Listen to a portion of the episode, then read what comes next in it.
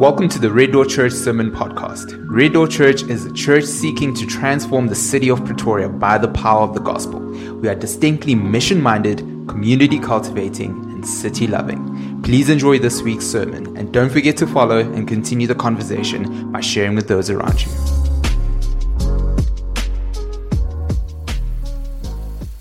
Good morning, church.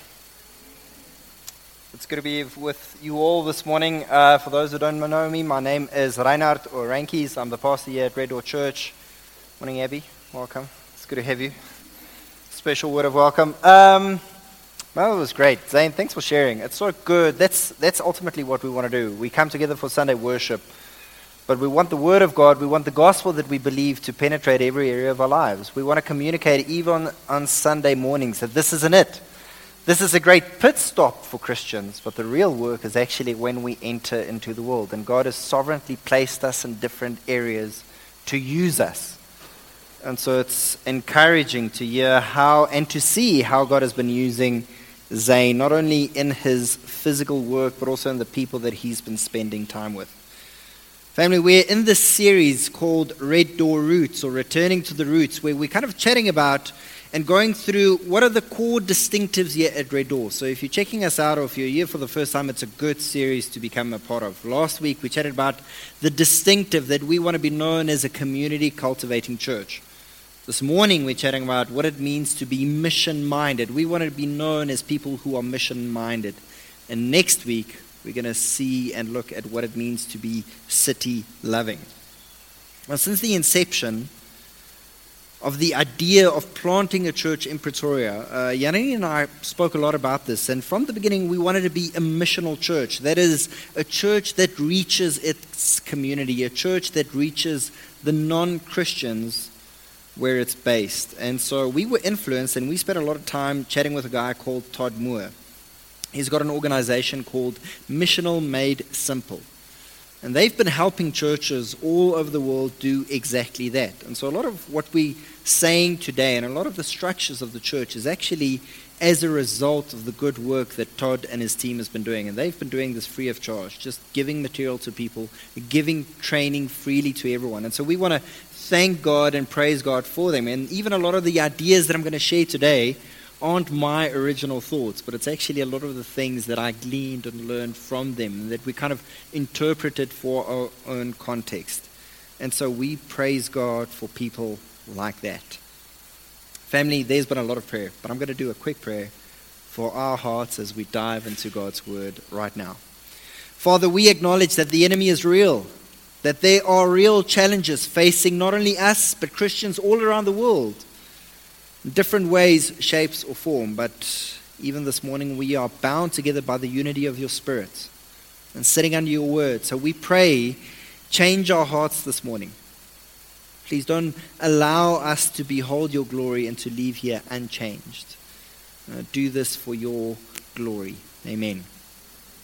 There's been an interesting trend that scientists and medical doctors have been following in the US that have been happening to people that retire completely, people that have been working for 40 or 50 odd years, and the moment when they abruptly retire, even though they're in good health, there's a trend growing where we see people physically, mentally, and emotionally decline the moment that they retire which is kind of counterintuitive. You would think that someone is actually working towards retirement, working towards the space where they can put their feet up and at least, or at long last, rest a little bit from all the work that they've been doing. But it's actually the opposite.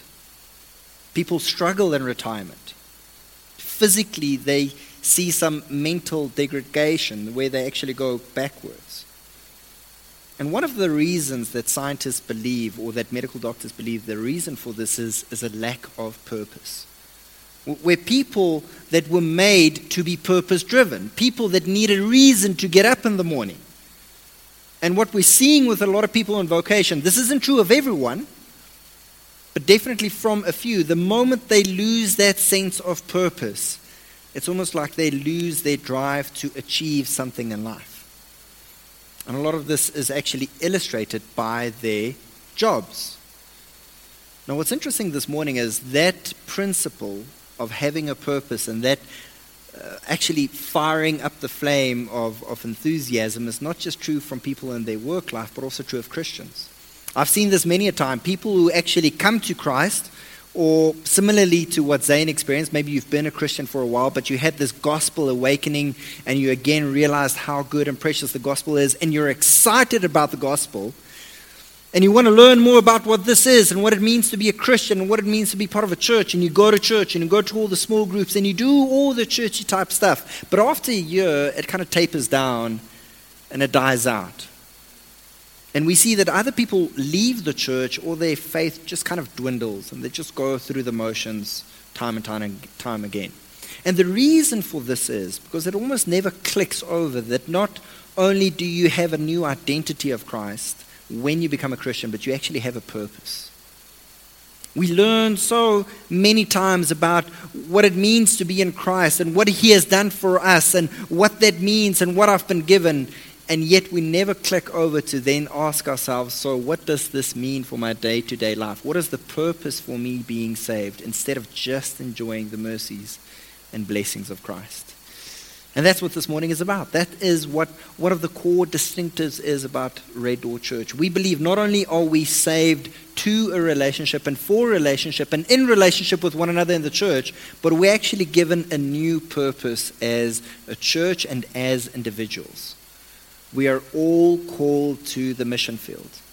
This is summed up perfectly in Jesus in Matthew 28, commissioning us, giving us a new purpose as individuals, saying, You are my disciples, go and make disciples of all nations of the earth, baptizing them in the name of the Father, the Son, and of the Holy Spirit, teaching them to observe and obey everything that I've taught you, everything that you've seen from me. And behold, I'm with you until the end of the age. And that is being mission minded. And so, four things this morning that I want us to recognize the, the almost the four principles of what it means to be mission minded, especially in this context and in Pretoria, is that it is identity driven. Being mission minded is identity driven. It happens in community, it is in step with the Holy Spirit, and it is intentional.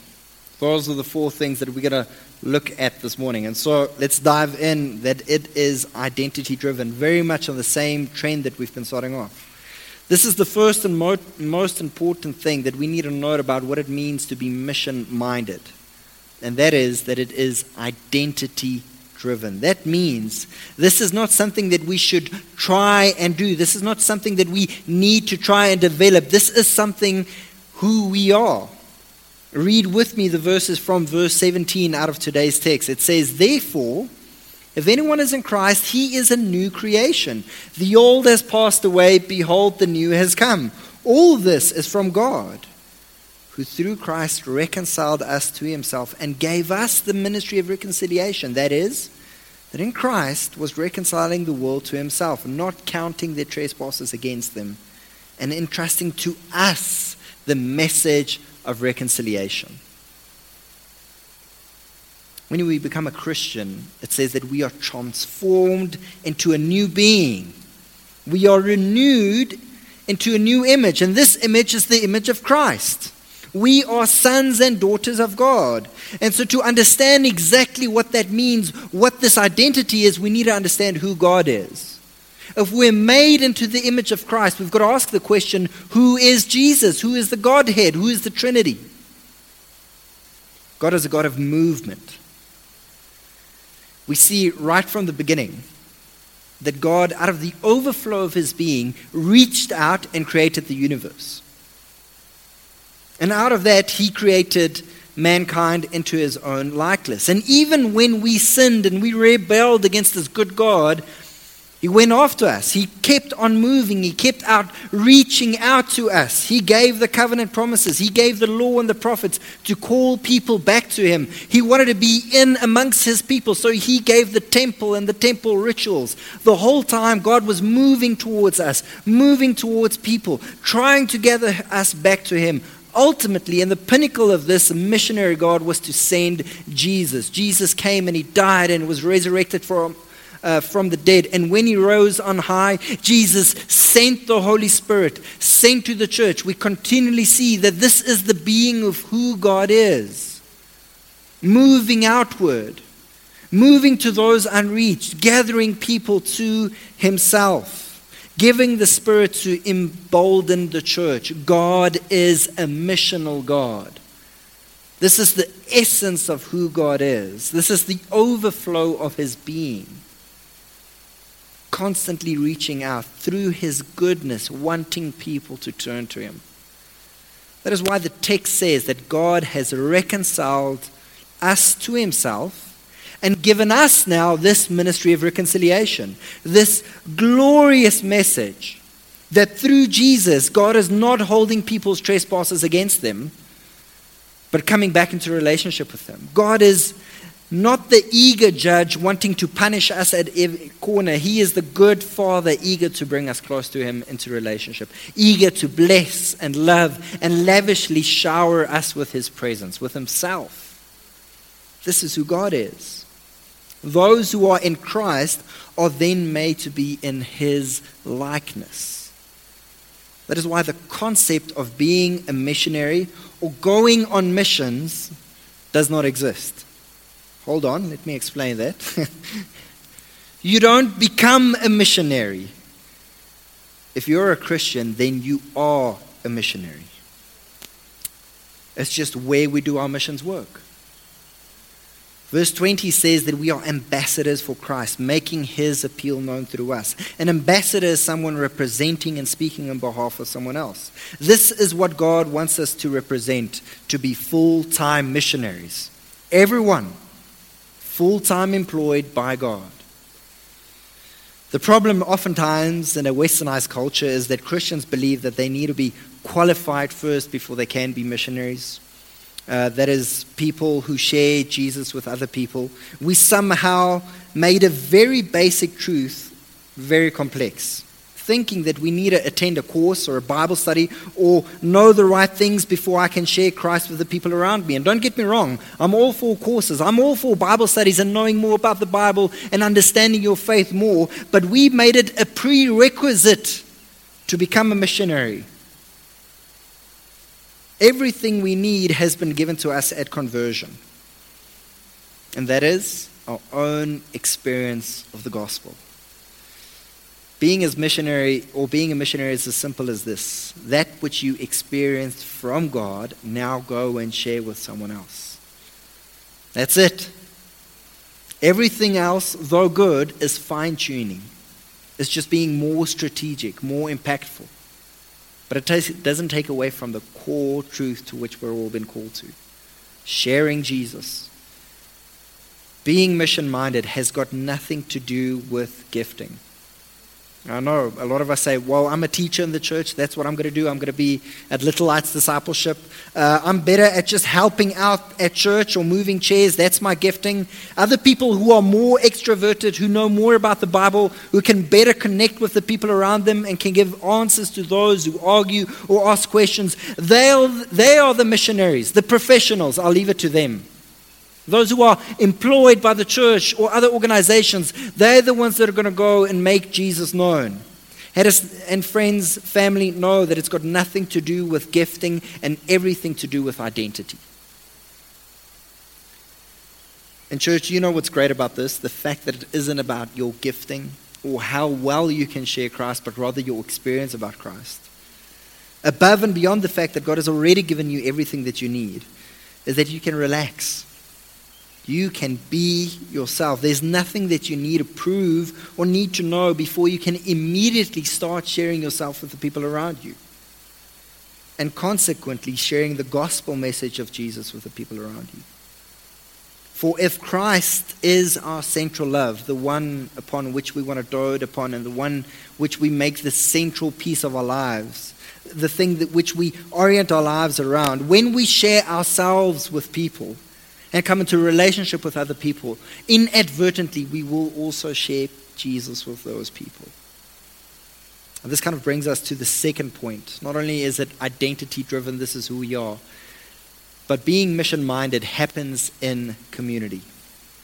God has given us everything that we needed to, uh, to be to live as missionaries, ambassadors, but He has also given us community to do this with. There might be times and situations where you go solo, where we send someone behind enemy lines to live as a missionary and that doesn't have this gift of community. But throughout the Bible, we see that most of missionary living actually happens within the church community. Even Jesus went about his mission work gathering people around him, sharing his life with the people, and allowing them to do ministry as well. Isn't that great? That God has designed the church not only to give him glory and not only to equip us as the saints, but also to be this vehicle through which he can reach the world. The church itself is this great witness of grace and love within community. Yet on this point, we need to be very clear. Not only are we mission minded as individuals, but as the church, we are mission minded as well. This, that means that this community exists to reach the world out there. And it might sound straightforward, but in the culture that I grew up, the evangelistic strategy was simply to invite people to church. Once I get them to church, my job is done. Then the pastor needs to take over. That was the end of my evangelistic strategy. I just keep bugging someone, come to church with me, come to church with me, come to church with me. And they want to silence me. I said silence. They want to silence me. And at long last, they come to church, and then I think my job is done. And even though the church is a great witness, Rather, what we're talking about when we live on mission and as a team sport is something different. It is involving the community to help you where you live and build relationships with the people outside of church. It's not just up to you to love someone or to pray for someone or to build relationship with someone. You want to involve the community around you. That's why our smaller groups, our band of people living together, we call them missional communities. It's people doing life together, living on mission together so that we can better support one another. And here's what it looks like. As you start building these relationships with people around you, the first step is to have everyone in your missional community pray for that person. Pray for those individuals. The great thing about pray, praying for someone is even if the rest of the people in your missional group hasn't met them yet, you already sort of love them you already start to care for them. It already starts to change the attitude so that when you at long last meet that individual, there's already a relationship with them without them even knowing it. Then you start to look for opportunities to love and serve them, and it might be helping them move or garden work or actually providing food when someone's just had a baby. And as you start to get to know them, you'll probably uh, know what are their interests and their hobbies, whatever they, whether they enjoy ballet or running or watching a game. And that's when we start doing things with them and having some of the missional community members involved. Hosting a watch party, doing a group hype, doing things where we can build relationship with them, but also introduce them to the larger faith community. And this is why this is such an important point. Not only are they seeing and hearing and experiencing the gospel from you, but the moment you invite the rest of the missional community, they're getting a larger picture of the gospel. They're hearing the gospel explained and lived out from different avenues. It's like different pieces of the puzzle, the mosaic of God's glory coming together. It's only after multiple braais and socials and intentional conversations that we then invite them to church. It might happen sooner, but rather expecting people to come in, we want to go out and love them where people are and serve them there. We want them to get to know the community. And we want our community to come alongside us, helping and loving and serving that person. And so, even right now, if you're daunted by the fact of the reality of hearing that you're a missionary and it is expected, it is a commission by God that we are to be witnesses to the whole world, you can realize and have peace of mind that God hasn't given this alone to you. You've got this band of brothers and sisters alongside you that can help you and support you as we reach the people around us. We're not doing this alone. Family, use the gift of the church and community and the beauty that comes along with that. This is what it means being mission minded is that we're not doing this by ourselves, but God has sent us as the church. Not only has He given the church as a gift to aid us, not only has He given the gospel identity, but He also gave His Spirit. To live mission minded, we need to be in step with the Spirit. Acts 1, verse 8 says the following It says, But you will receive power when the Holy Spirit has come upon you, and you will be my witnesses in Jerusalem and all of Judea and Samaria and to the ends of the earth.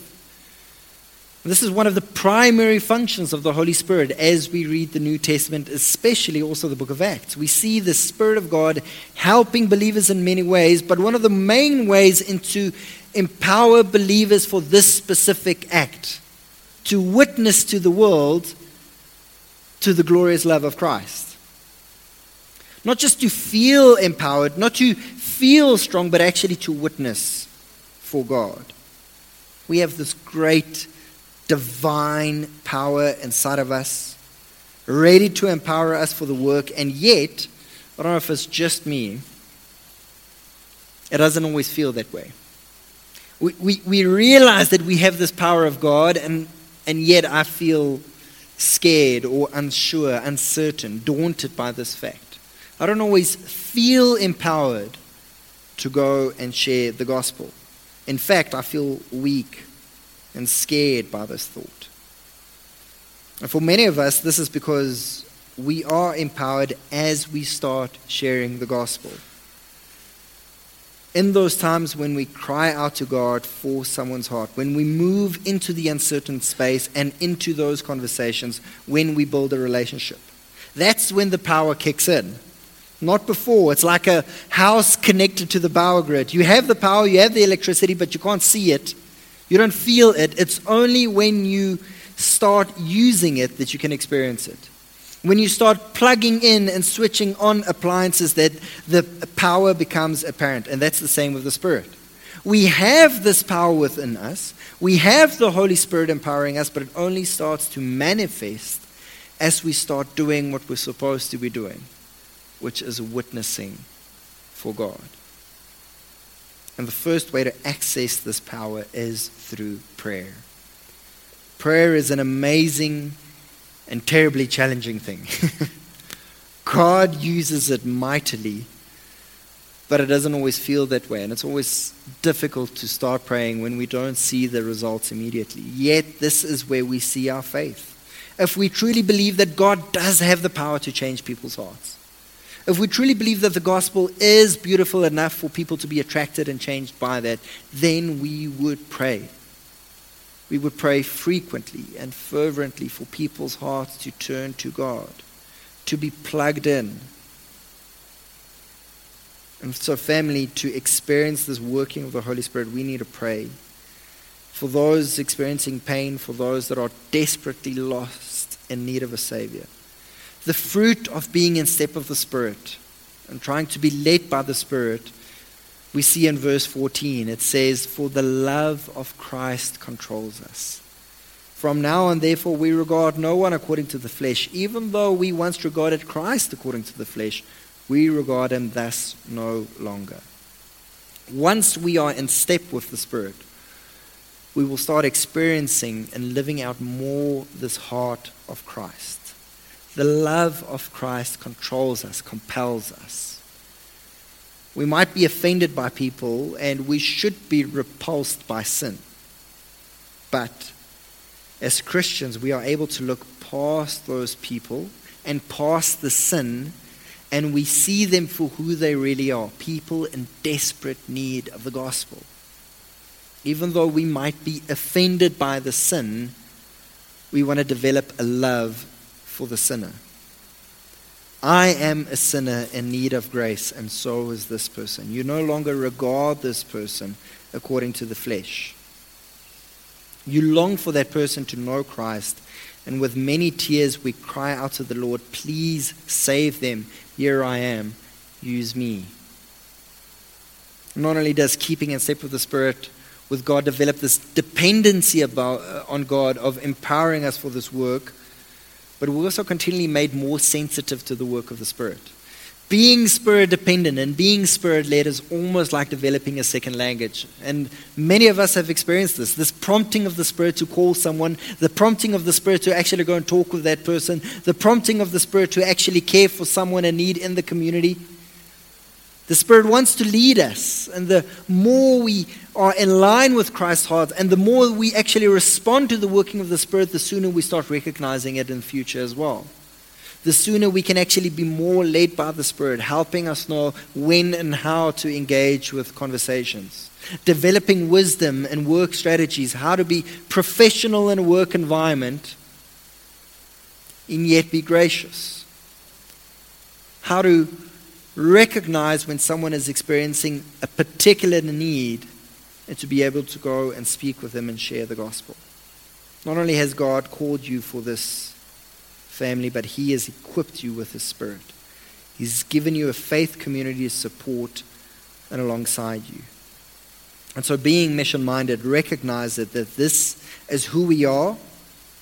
This is what we're called to. This is what we're empowered by. But lastly, it also recognizes the urgency of the situation. And that's why we want to be intentional with what we're doing.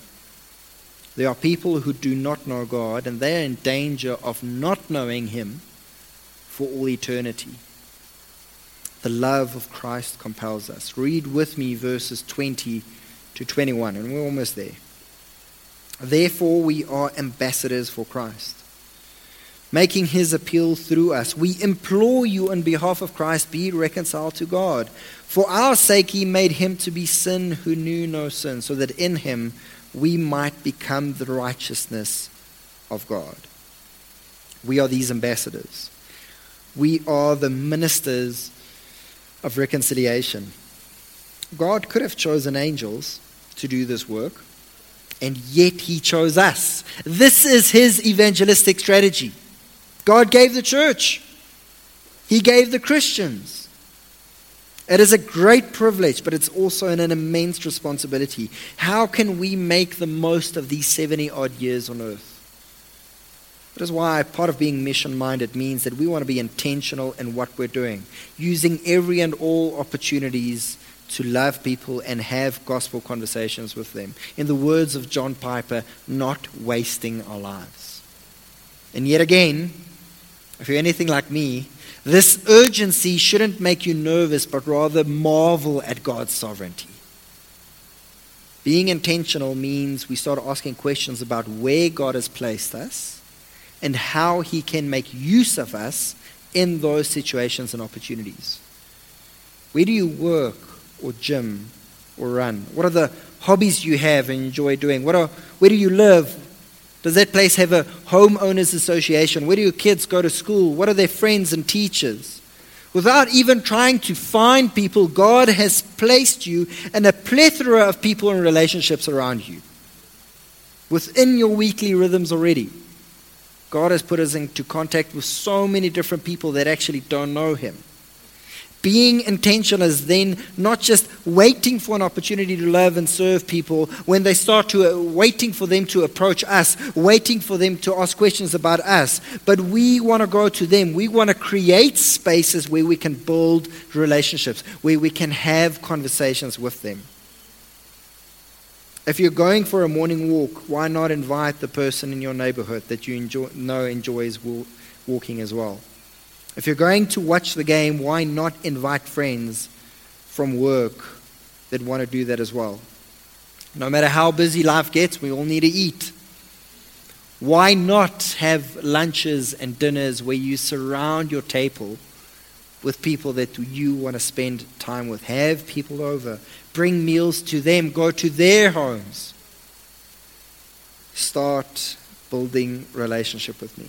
And if you're anything like me, like me, and believe it or not, I am an introvert, no matter what everyone says.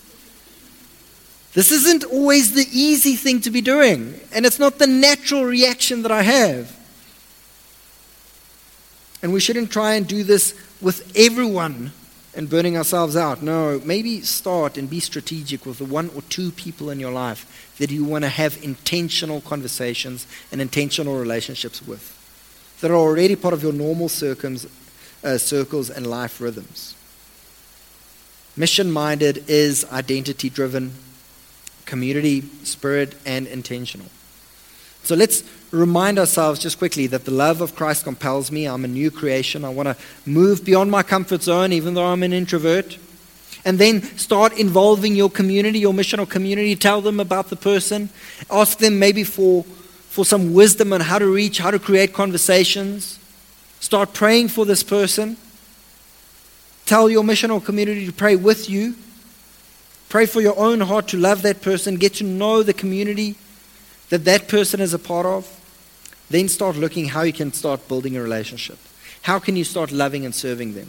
How can you start listening to their life story? Ask questions about what makes them tick. Look for times when you can start sharing your life story. And as you start sharing, what will come out is that you're a Christian and that God has really been good to you as they ask questions about you. Little by little, you and the community around you get the opportunity to share the gospel and get to know this person and invite them into different spaces and at different times and in different ways. So, family, in closing, this is such an important point. And everything that we do and all our pursuits, this is what we want to do. Yes, we want to demonstrate the gospel through our love and our deeds. We do want to pray. We do want to build relationship, but ultimately, we want to share the words of the gospel. We want to illustrate it through the community and our relationships, but at the end of the day, we should proclaim it and share the good news of Jesus. And it can be as simple as explaining how you were lost, but through the sacrifice of Jesus on the cross, you have been saved from wrath, and you are now reconciled with God, enjoying this relationship with Him, and looking forward to spending eternity with Him. In all our endeavors, the church worship service is great, and we want them to hear the words of the Bible, but you, there's no one better equipped to reach the people around them than you right now. This is who we are. That's what we want to proclaim to the glory of God. Amen. Father, we thank you for this. We thank you for this family, these people called to live with us and do life with us and to live on mission together. Um, and yes, it can be so scary. Think about the fact that this is it. We're the ones called. No one else is going to reach our neighborhood or our friends or our colleagues or our family. You have already called us. And yet, even as we're daunted by this challenge and this fact, Father, we recognize that we've been equipped. We've tasted the gospel. We've experienced this goodness and this love. We have these friends and family that can pray with us. And so, Father, we pray, use us. Help us that we move beyond our comfort zones.